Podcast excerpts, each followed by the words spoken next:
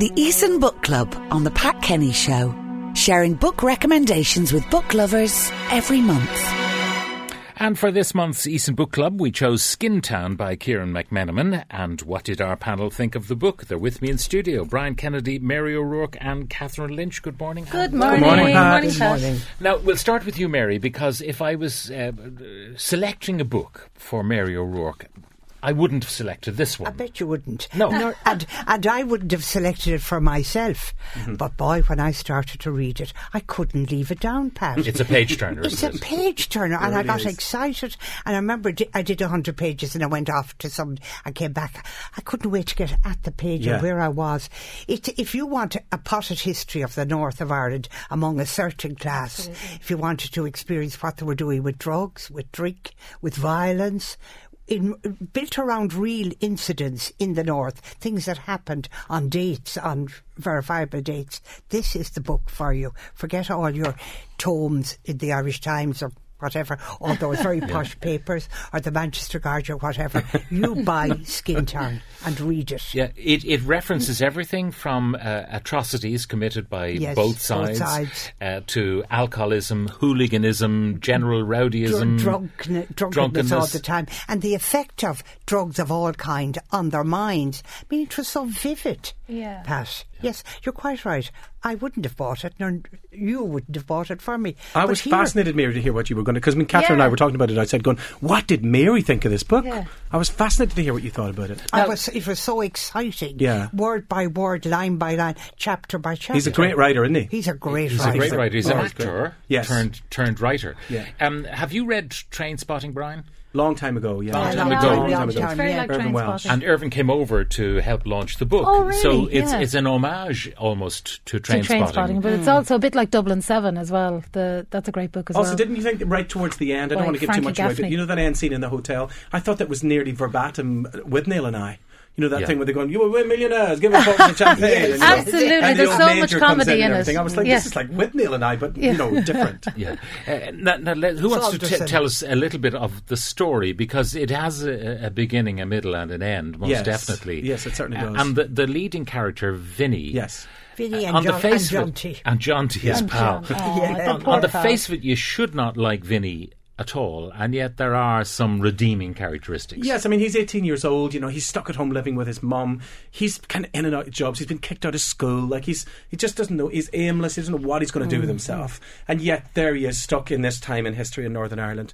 You know, the ceasefire is about to happen in 1994, um, and things are really on the change, as well as the huge They music are. scene Yeah, that is so important to kids Because at there that was, age. a, there up was there. a, a, a ceasefire, wasn't there? Yes, That's at right. the beginning Yeah. of the book. That's yeah. right. That's exactly right. 1994. This is very much like my teenage years, even though I had my teenage years probably at about 25. Because, but I worked in a chipper, I uh, witnessed all that uh, Yeah. fighting after the nightclubs, Hawaiian burgers, when he describes the Hawaiian Yeah. burger at the beginning of Oh, the yes, book. yes. The With slice the- of tin yeah, with the yeah. Marie Yeah. Rose sauce, which was like Oh. red sauce and mayonnaise mixed together, and we thought we were really posh.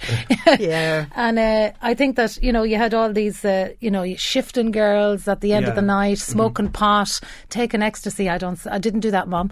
Um, it's just like it is, and then listening to Carl Cox, the dance uh, scene, the Yeah. rave scene, all that under. And the sex scenes are very the- good, aren't sec- they? I love When- it. You oh, love a good sex scene, Mary, don't you? Well, I, I did think Well, they who were doesn't, very good. Who doesn't? Yes.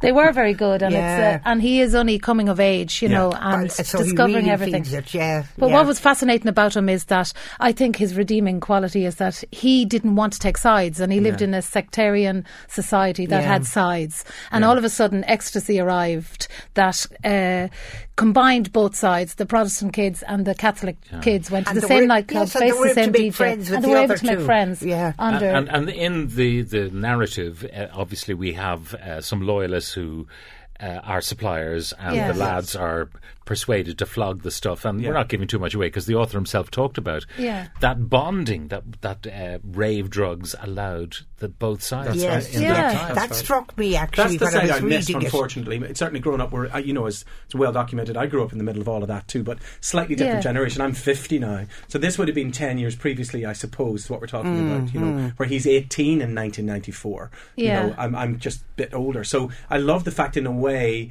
that that became their glue. They were stuck together together with this very extraordinary glue that was actually ecstasy, really, in raves and Music. still all illegal behaviour, but it was just a modern glue. Yeah, yeah. You know, It was, them. and I wonder, did generation, it have any influence on, on peace in the north? In a way, like because it was another generation out there going, "What's it all about? Let's I make think it it was about the love." first generation who went, Yeah. there has to be more than this. And Yeah. for now, it seems to be Yes. classic drugs. You Yeah. know.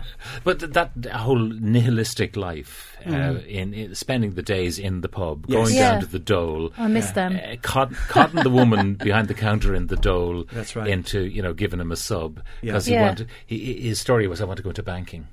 Yeah, And there were, he, he knew there were no jobs in banking, and but Yeah. you had to take a job in the sector that you had established was your sector. That's if they right. offered you one, but there was no possibility, no possibility. of an eighteen-year-old So they'd struck fellow. gold. Like I him, yes, Yeah. could be taken on in a bank. Yeah, yeah. A- And then the reference that uh, some of the smart boys were travelling south as well and picking up the dole Yeah. south Common. the. On the double, very yes, common. yeah. it was all a massive survival. Oh, um, it touched on so many things Yeah. which you sort of barely knew about going on in the north, Uh-huh. but this made it real. Hmm. Honestly, if I was. If, if if there was somebody doing study or further study on the north about some aspect, they should read that, and it, it's it's so very real. And even his father, there's a little sketch, a sketch of the father, That's Father right. was and I thought he was a bit fascinating. With Yeah. the ginger moustache. Yeah. He was Mm. lovely, and then even the scene where Alex Higgins comes in. I Oh, know, yes, but it situation. That was scary, really yeah, it was. a pivotal It was kind tragic, of that yeah tragic Yeah. scene Yeah. of, of the Northern It Ireland. was. Just how- waiting around uh, a has been Yeah. For someone to recognise for him to someone buy him a to pint. buy him a pint. yeah. Yeah, and he, there he was staring at a television that had said Higgins underneath. That's it. right. yeah, because the name. Yeah. It's Uh, we, we have a, our book club uh, caller on the line. Hello, Evan. Hello, Pat.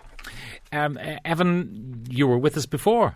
Well, our book club was Your with you book club, before. yeah, uh, and that's uh, what do you call your book club? Well, we don't actually have a name. We were trying to come up with a name in the pub last night, but we decided it was better to just go with book club. Now you've been together for five years. You meet uh, once a month. Um, your normal reading material would include what sort of stuff?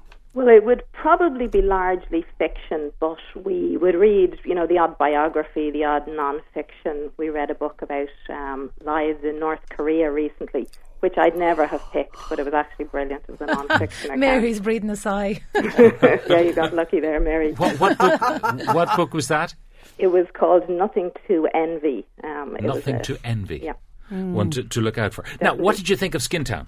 Well, there's nine of us in the book club, and we were quite mixed on Skin Town. I mean, overall, people were enjoyed it, but you know, there were certain people who enjoyed it less.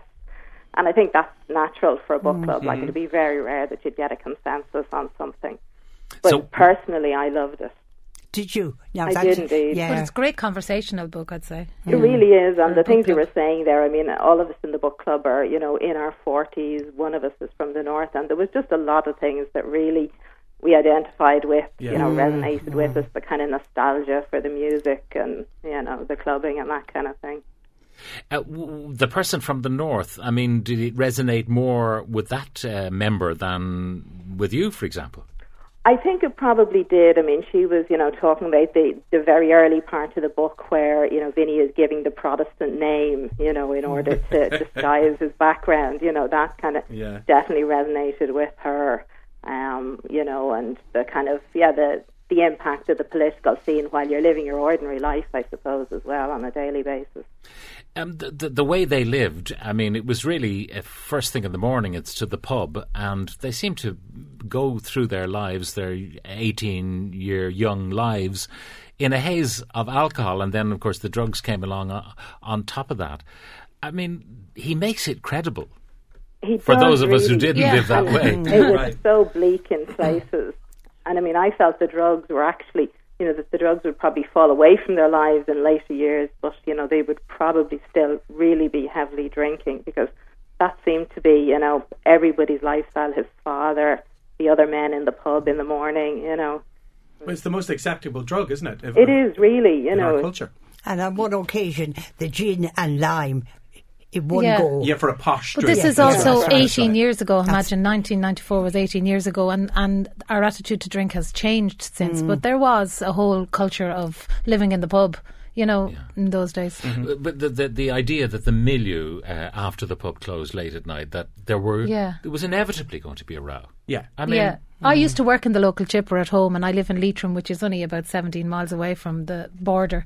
And uh, so I, the, my soundscape was the Troubles in the North, and but also the, that existence after the nightclub where it was uh, last chance saloon for the lads. So they'd pick up maybe a girl in Uh-huh. the in the chipper, or there'd be a fight, and I'd have to come over the counter and try, break one up, and I Yeah. was abused. I mean, those, sce- those scenes in the chipper were so good. The So good. descriptions of them, you Yeah. know, preparing the food, shall we say. Somebody should write a whole book about a Yeah. chipper. Absolutely. Well, and it was so lots of funny because he really managed to mix the, the humour and the politics and the depressing side of it. But wasn't really he well. very oh. good at depicting a person, let's say? Do you remember Melissa in the Posh Hotel? Yeah. She was Yeah. amazing. I mean, she was so fascinating.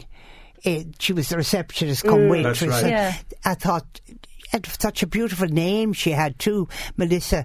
And then they went into her character, what she looked like, and she, it was that was a great couple of scenes, couple of Yeah. I, I pages. think Really he's a great writer. I really do. yeah, I thought Really that was. when I read that. I piece. think you're right, Mary. Like there was some little scenes, little details, the description fairly early on about you know another man he met in the pub, and the man's son had taken his life some years Oh, that was so previously. Oh, sad. yes, that's right. It was only two paragraphs, but that really stayed with me. You know, It Yeah. did. It- yeah.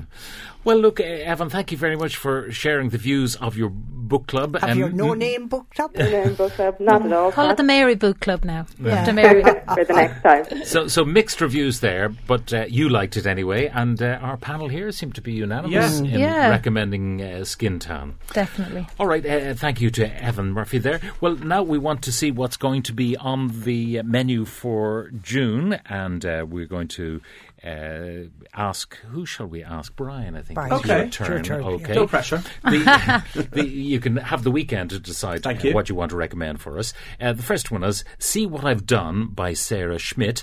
Uh, Sarah Schmidt uh, recasts one of the most fascinating murder cases of all time. On the morning of August the 4th, 1892, Lizzie Borden calls out to her maid, Someone's killed father. The brutal axe murder of Andrew and Abby Borden in their home in Fall River, Massachusetts, leaves little evidence and many unanswered questions. While neighbours struggle to understand why anyone would want to harm the respected Bordens, those close to the family have a different tale to tell of a father with an explosive temper, a spiteful stepmother, and two spinster sisters with a bond even stronger than blood, desperate for their independence. Wow. Isn't there a rhyme? Lizzie Borden took an axe and gave her father 40 whacks. When she saw what she had done, she gave her mother 41. I remember that one. Oh. A poetry club as well.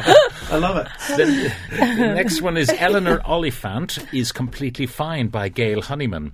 Meet Eleanor Oliphant. She struggles with appropriate social skills and tends to say exactly what she's thinking. Nothing is mit- missing in her carefully timetabled life of avoiding social interactions where weekends are punctuated by frozen pizza, vodka, and phone chats with mummy. But everything changes Definitely not. When Eleanor meets Raymond, the bumbling and deeply unhygienic it guy, IT guy from her office, when she and Raymond uh, together save Sammy, an elderly gentleman who's fallen on the sidewalk, the three become the kinds of friends who rescue one another from the lives of isolation. Oh, they have sounds been. like the lonely child. Kind the of Jews. It's- House of Names by Colm Tóibín. In House of Names, Colm Tóibín brings a modern sensibility and language to an ancient classic uh, and gives this extraordinary character new life so we not only believe in uh, a thirst for revenge but applaud it. Now, how you pronounce this person, C L Y T E M N E S T or A, who are the classicists among us? Uh, what? Clit- Clytemnestra. I, anyway, I don't. Kardashian, is it? Cartoonist, yeah. Um, The Baltimore Boys by Joel Dicker. Marcus Goldman is struggling to write his third novel. A chance encounter in Florida throws him some inspiration from a surprising source. Alexandra Neville, the beautiful, phenomenally successful singer, and Marcus's first love. All at once, memories of childhood come flooding back, memories of a family torn apart by tragedy, and a once glorious legacy reduced to shame and ruin. The Baltimore Boys, the Goldman Gang. That was what they called Marcus and his cousins, and three brilliant young men. Their whole lives ahead of them, but it all comes crumbling down. Wow. So, wow, Brian. sounds great. The Baltimore boys, yeah. So anyway, you've got uh, I Yeah, think that's tough. They all four sound incredible. Fascinating choices. I like and uh, let's hope that you come up with a goodie for us for our best. reading in June. My thanks uh, to our panelists Brian Kennedy, Mary O'Rourke, and uh, Catherine Lynch for joining us in our Eason Book Club. The Eason Book Club on The Pat Kenny Show, sharing book recommendations with book lovers every month.